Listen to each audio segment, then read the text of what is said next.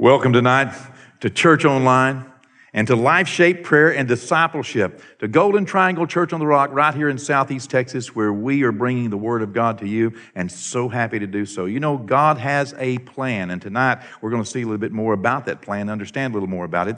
Uh, we've been praying here, and specifically tonight in our prayer time, we prayed that we would be more like God and being more like God simply means uh, to us tonight, we, we centered on two things and focused on two things. You know, we want to love more like God loves, and we want to forgive like God forgives. And we just want to be a whole lot more like God.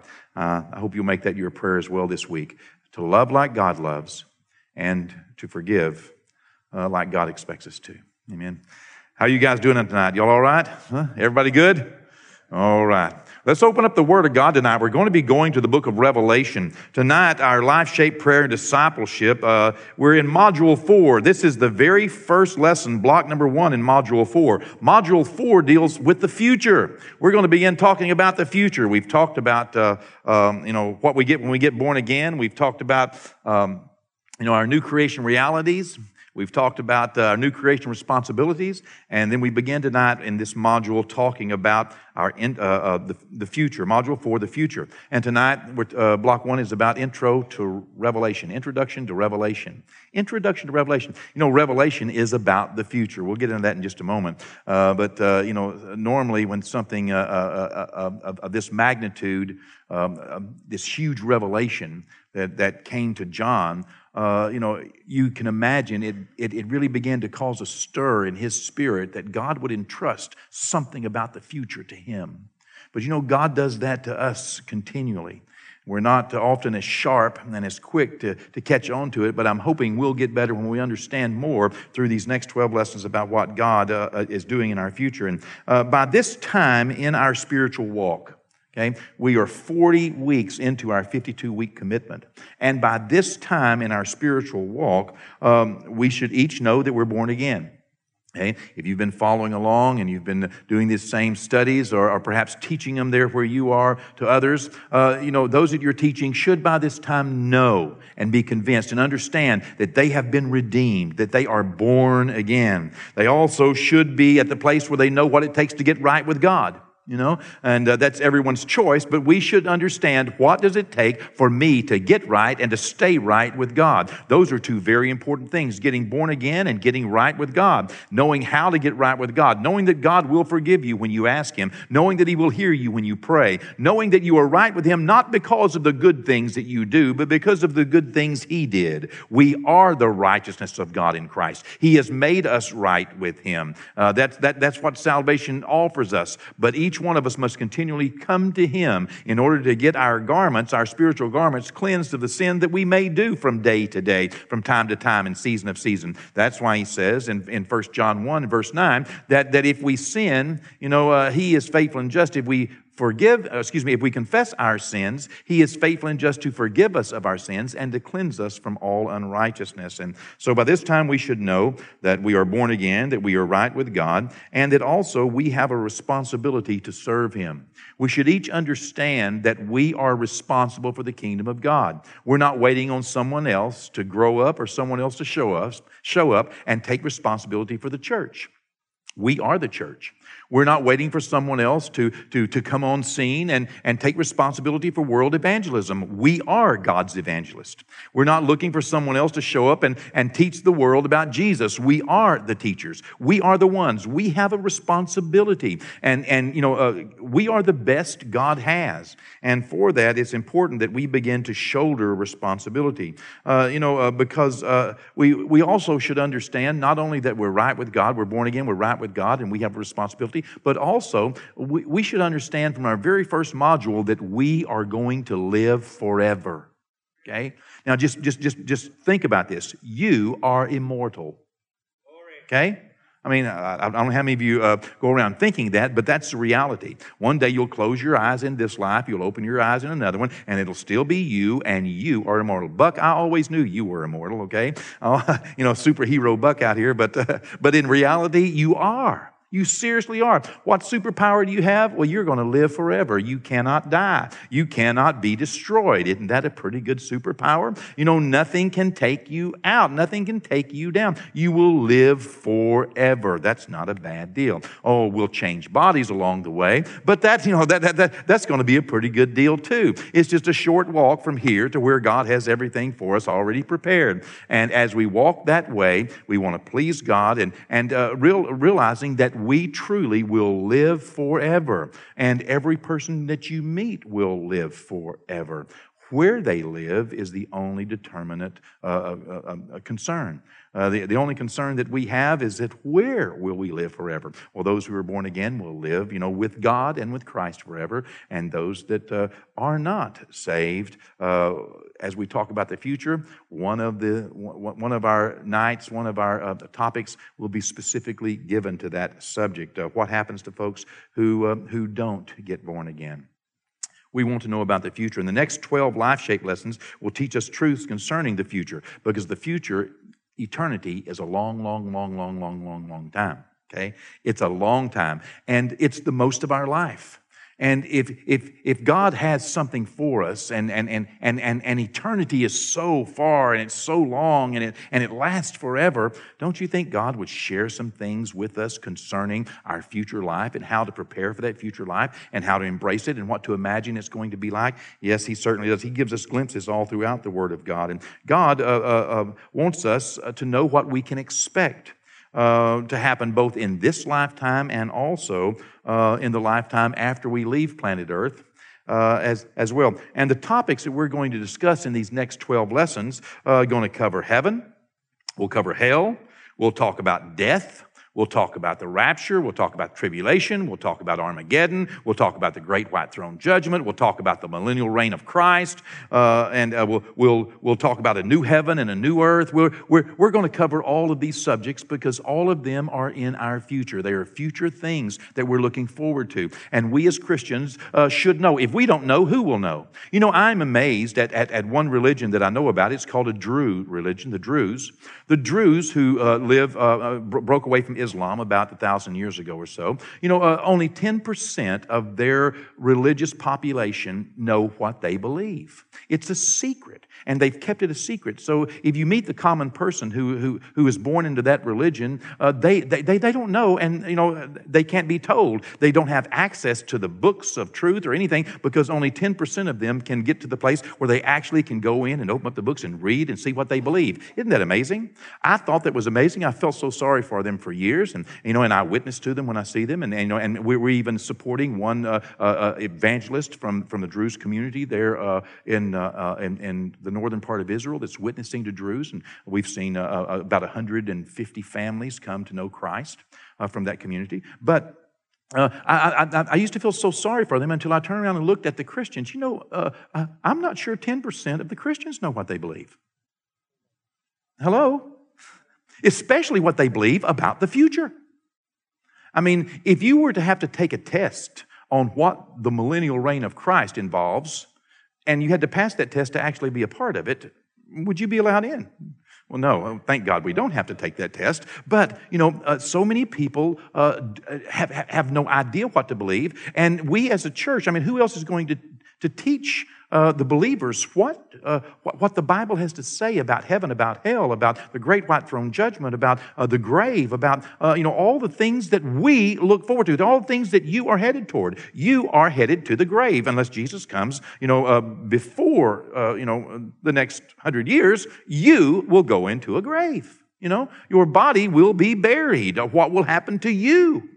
Well, do you know? I mean, there are a lot of people out there saying a lot of things, but do you understand what Jesus says about it? Do you know what the Bible says about the great white throne judgment? You're going to be standing there. Wouldn't you like to be a little more prepared? Because this is where you get prepared for that. Right here is, is, is this is preparation, you know. Uh, you know, uh, uh, uh what, what, you know, uh, what about the new heaven and the new earth?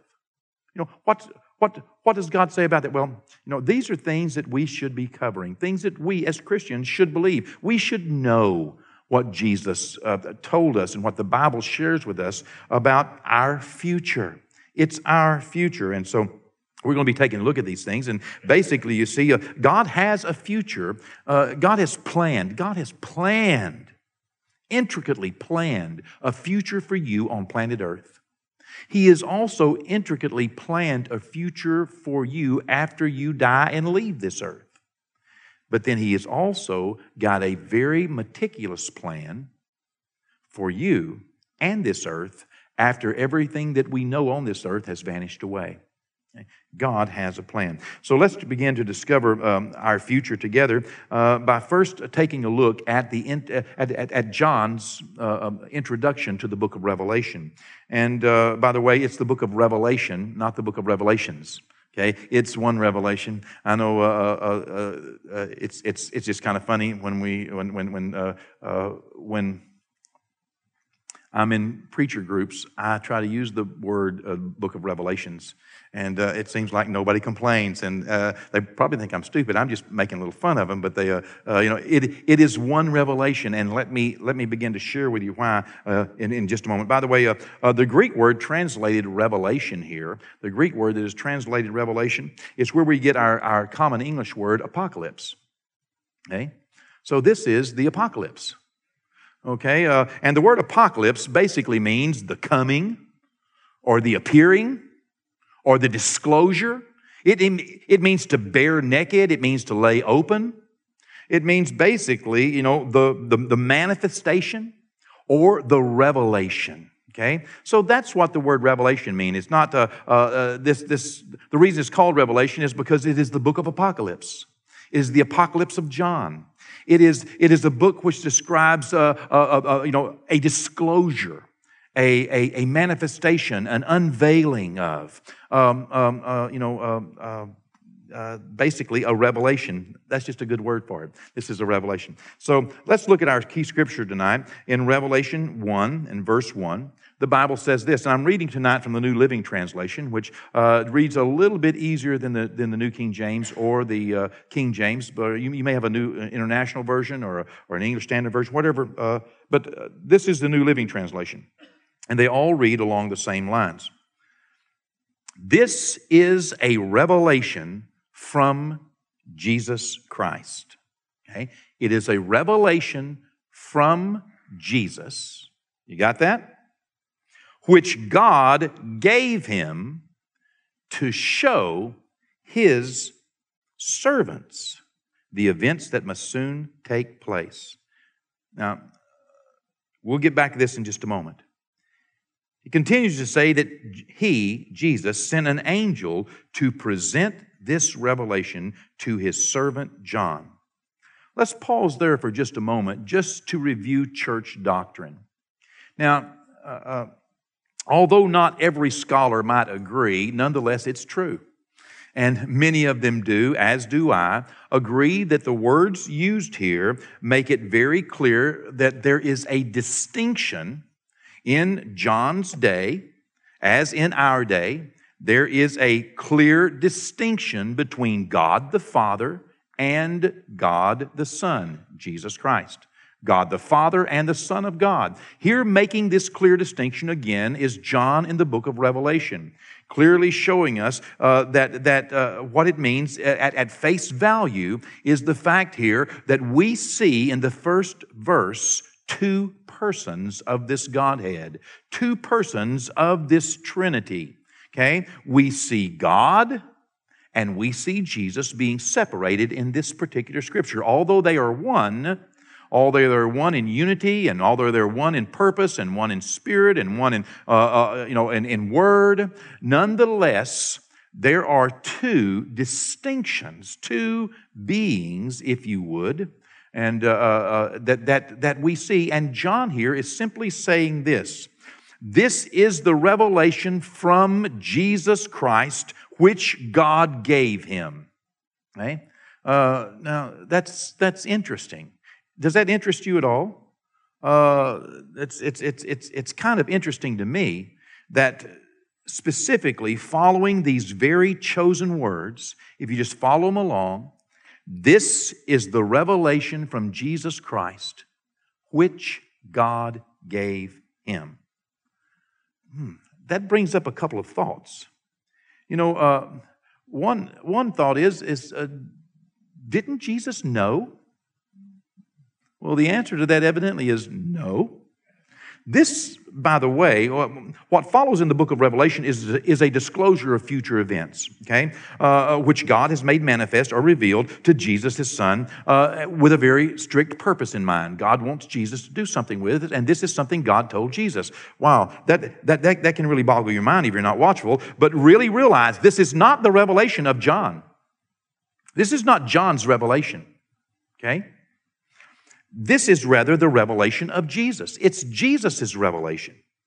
The revelation is not John's, it's Jesus's, and, and, and the revelation is not a revelation of Jesus, it's, it's, it's a revelation of the future.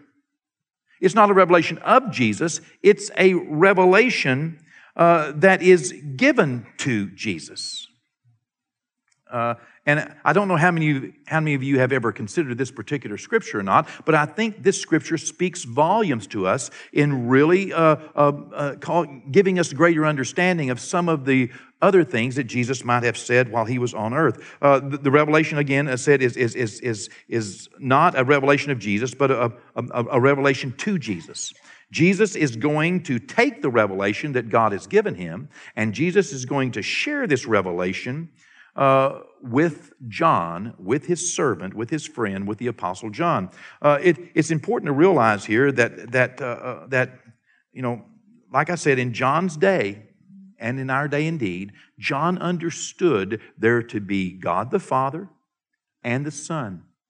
And he understood as he's writing that the Father gave revelation to the Son, and the Son is sharing this revelation with him concerning future events and things which must come to pass shortly. And uh, uh, uh, in, in one sense, uh, it, it seems uh, unimaginable that Jesus would not know something. But yet, we find uh, when, when Jesus was interacting with his disciples on, on, on, uh, on earth, uh, when asked about his second coming, listen to what Jesus said in Mark, the 13th chapter, verse 32. He says, But of that day and hour knows no man, not even the angels in heaven, nor the Son, but only the Father. Here, Jesus makes a clear distinction as well between himself and the Father. In fact, it's also understandable to know that in that time, Jesus did not know everything. If so, what purpose would it have been to, for him to have gone to the Garden of Gethsemane and there to have distinguished between his will and the Father's will? And the only thing he needed to know in order to clarify what he should do was what the Father's plan and purpose was indicating he did not know. He did not just pray once, he prayed twice, he prayed three times. Why? So that he, the Son of God, might understand and know what God wanted.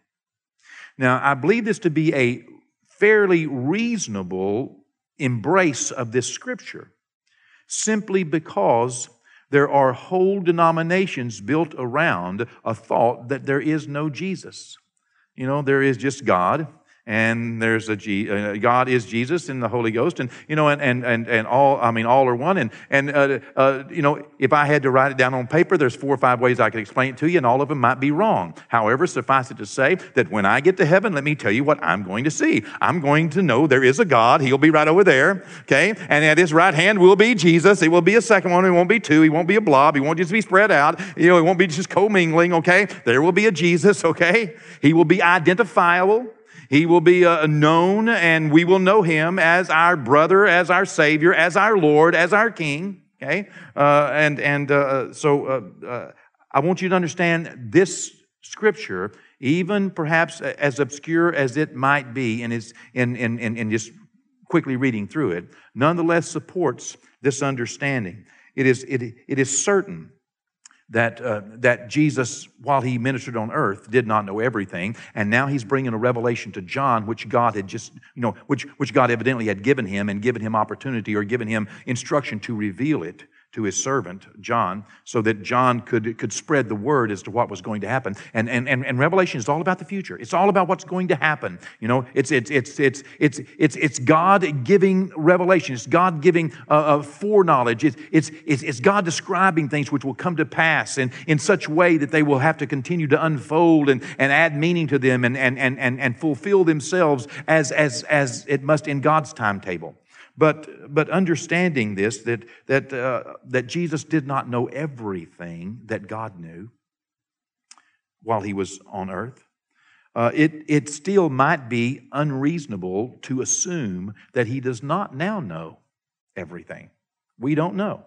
You know, perhaps it would be a poor assumption to imagine that, that, uh, that today, that Jesus is limited to the same thing he was limited to years ago. We don't know, but we do know this that this is the revelation that Jesus was given by his Father God to give to John so that we could understand what the future was going to be like, so that we could catch glimpses that the Holy Spirit would still have to give us understanding on, but that we could catch glimpses and understand some things about the future. Uh, uh, again, let's, let's, let's read through this beginning in verse 1 of Revelation 1. This is a revelation from Jesus Christ, which God gave to him to show his servants the events that must soon take place he sent an angel to present this revelation to his servant John, who faithfully reported everything he saw. That this is his report of the Word of God and of the testimony of Jesus Christ. Now, Jesus sent an angel to give John this revelation, and the book that we now have, the writings that we now have in the book of Revelation, is nothing less than the Word of God and the testimony of Jesus Christ. This is the, the, the living testimony of the King of Kings and the Lord of Lords. Verse 3 says, God blesses the one who reads the words of this prophecy to the church. You know, uh, this prophecy is given to the church, and, and, and God blesses the ones who read this prophecy. Doesn't that make you want to read this prophecy? I mean, here it's just plainly declared here by this elder apostle who perhaps in about the year 93, 94, 95, 96, something on that line, perhaps just just before the turn of that century, the first century, here this elder apostle is on the Isle of Patmos. We'll read that in a moment. And he has this, uh, this, this vision. He has this visitation. And uh, this visitation is all about the revelation of the future. And, uh, uh, and then he clearly says that God will bless everyone who reads the prophecy that's given to the church. God's going to bless. That just makes me want to read it over and over and over. And, I, and, and, it might be one of the most read books anyway in the Bible because it's one of the least understood, so it might be one of the most read. But God will bless. But not only will God bless those who read the words of this prophecy, He also blesses all who listen to its message and obeys what it says because the time is near. It's kind of perplexing, isn't it, that the time is near? Because that's been 2,000 years ago, uh, almost, uh, 1900 plus years ago, that this was written. And here we imagine the time being near, that it would have happened uh, long before now. But still, on God's timetable, it is right around the corner. Because God's timetable, you must understand, His watch has a place on it that uh, uh, has enough room on it for eternity. Okay? And so this, you know, I mean, it's, it's not even been two days in God's time. Okay? As a, days as a thousand years, a thousand years is a day. And, and, and, and so God is still saying soon. God, I mean, it's soon, and it might be another thousand years. Who knows? I don't expect it to be, but uh, we don't have a thousand years for sure. But the fact of the matter is, the things that He has said, you know, blessed is the one who reads, and and also uh, uh, uh, blessed are the one who who listen to the message and obey it. Why? Because God is needing to bring these things to pass in His time, and God has a time for these things to happen. It's important that we understand how meticulous God has planned our future. In fact, a whole book is dedicated to it. Can, you know, uh, going into great detail. God is very, very detailed about our future. He has planned it, and he's, he's, he's so meticulously planned the future that the book of Revelation stands uh, to represent just how forethoughtful and just how detailed God is concerning the plans for our future. You know, uh, God has laid out each step and each step is very specific and it has a very specific time and it must happen all in one. You know, God is marvelous. He has orchestrated all of this and put it all together. He has already seen it. He's planned it. He's put everything in its place. God understands and, and has a right time for everything to happen so that world events unfold according to God's timetable. It is not by happenstance or coincidence. It's not by some world government. World events happen by God's timetable. He is is the one that is orchestrating everything very meticulous. It's very well planned and very detailed. All you have to do is read through the book of Revelation to see that. No other book gives us such comfort uh, and, and blesses us so much as we look toward the future and realize that God has our future planned out. He has every difficulty taken care of. He has every tragedy already assigned a remedy. God understands what to do in every dilemma of life and everything our world faces. I do not claim, by the way, to understand all the hidden messages of the book of Revelation of this apocalypse, but I do understand its implication. And the implication is this that we are not living in a time that, that is, that is uh, uh guided by coincidence or guided by some ill fated world government. We are under a design. We are under an ever loving and ever caring and ever purpose filled hand of God so that every step is taken. God knows the number of the hairs on your head. He knows everything and He has planned it out so expertly that not one of the things which his plan hinges on can be forfeited. It will unfold as he is determined. Verse 3, by the way, gives, an, gives this added blessing to those who read and, and, and, and to those who, who uh, follow the disclosures in this particular apocalyptic book. Let's read uh, verse 4. We need to read through this. Um, I, I'm taking more time tonight than I had intended. Uh, verse 4 says, This letter is from John to the seven churches in the province of Asia. Grace and peace to you from the one who is, who always was, and who is still to come, from the sevenfold Spirit before his throne. Some people understand this. I, I believe this to be not only the Father who was, is, and you know always will be, and and from uh, uh, uh, from the Holy Spirit, and also from verse five, and from Jesus. Okay, from the Father and from the Holy Spirit and from the Son this revelation, this, this grace and peace that is sent to us by God, this encompasses not only the Father, but also the Son and the Holy Spirit. And talking about Jesus in verse 5, um, uh, uh, and, and from Jesus, He is the faithful witness to these things, the first to rise from the dead, and the ruler of all the kings of the world. All glory to him who loves us and has freed us from our sins by shedding his blood for us. He has made us a kingdom of priests for God his Father. All glory and power to him forever and ever. Amen. Again, that delineation between the heavenly Father and the Son. Look, verse 7 says, He comes with clouds of heaven and everyone will see him, even those who pierced him, and all nations of the world will mourn for him. Yes, amen. Jesus begins to speak I am Alpha and Omega, the beginning and the end, says the Lord God. I am the one who is, and who was, and who is still to come, the Almighty One. Verse 10 says this It was the Lord's day, and I was worshiping in the Spirit. John is talking here. It was on the Lord's day. I was worshiping in the Spirit, and suddenly I heard behind me a loud voice like a trumpet blast.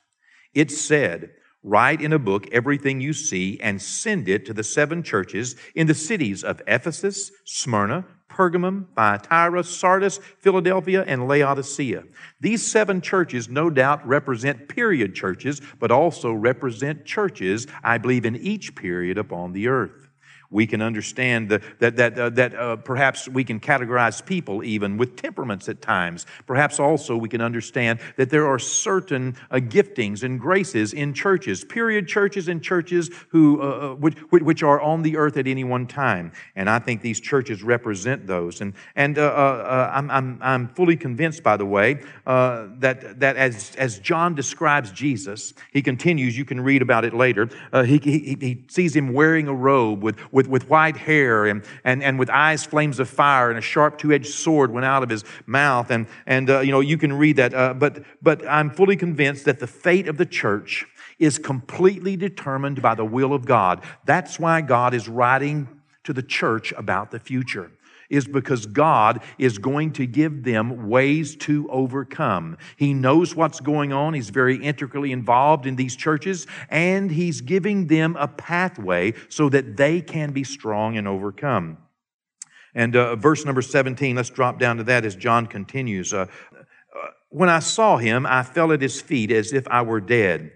But he laid his right hand upon me and said, Do not be afraid. I am the first and the last. I am the living one. I died, but look, I am alive forever and ever, and I hold the keys of death and the grave. You know, I love this personal touch of Jesus. Earlier, we saw Jesus with seven stars in his right hand.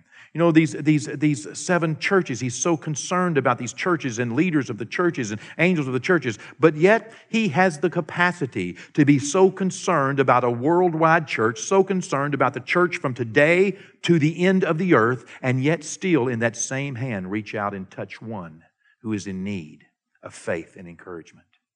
You see, God loves, He's that big, He's able to see the all encompassing need of the earth, but yet so gentle and personal as to understand an individual need, reach and touch with that same hand and raise up. What an amazing picture here of, of a God who, who has so much time that He can give time, personal time, to each one, to everyone. Uh, this brings us to our important points tonight. Uh, can you imagine? I'm already five minutes over. It's, uh, this amazes me at how fast time flies. Point number one God is both the beginning and the end of all creation. We must realize that God is the Alpha and the Omega. He's the beginning and the end. He created everything. God is everything. Okay? Now, that's, uh, that's not some, you know, um, New Age philosophy. Okay? He is the beginning and He is the end. God is everything to creation. Important point number two God has a meticulous plan for our future, and every world event is subject to his timetable. Point number three John received a special message from heaven while he was worshiping on Sunday. Isn't that a pretty good little point? It was on the Lord's Day. That's what that meant. The Lord's Day was Sunday. It was the day of the resurrection.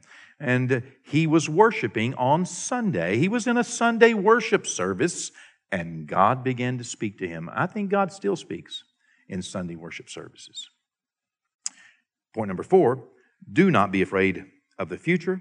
Jesus is Lord over death and the grave. Isn't that great to know that He holds the keys of death and the grave? He's even Lord over death. So, what do we have to fear for our future? And point number five Jesus has time for everyone, including you and your future. He has time for you.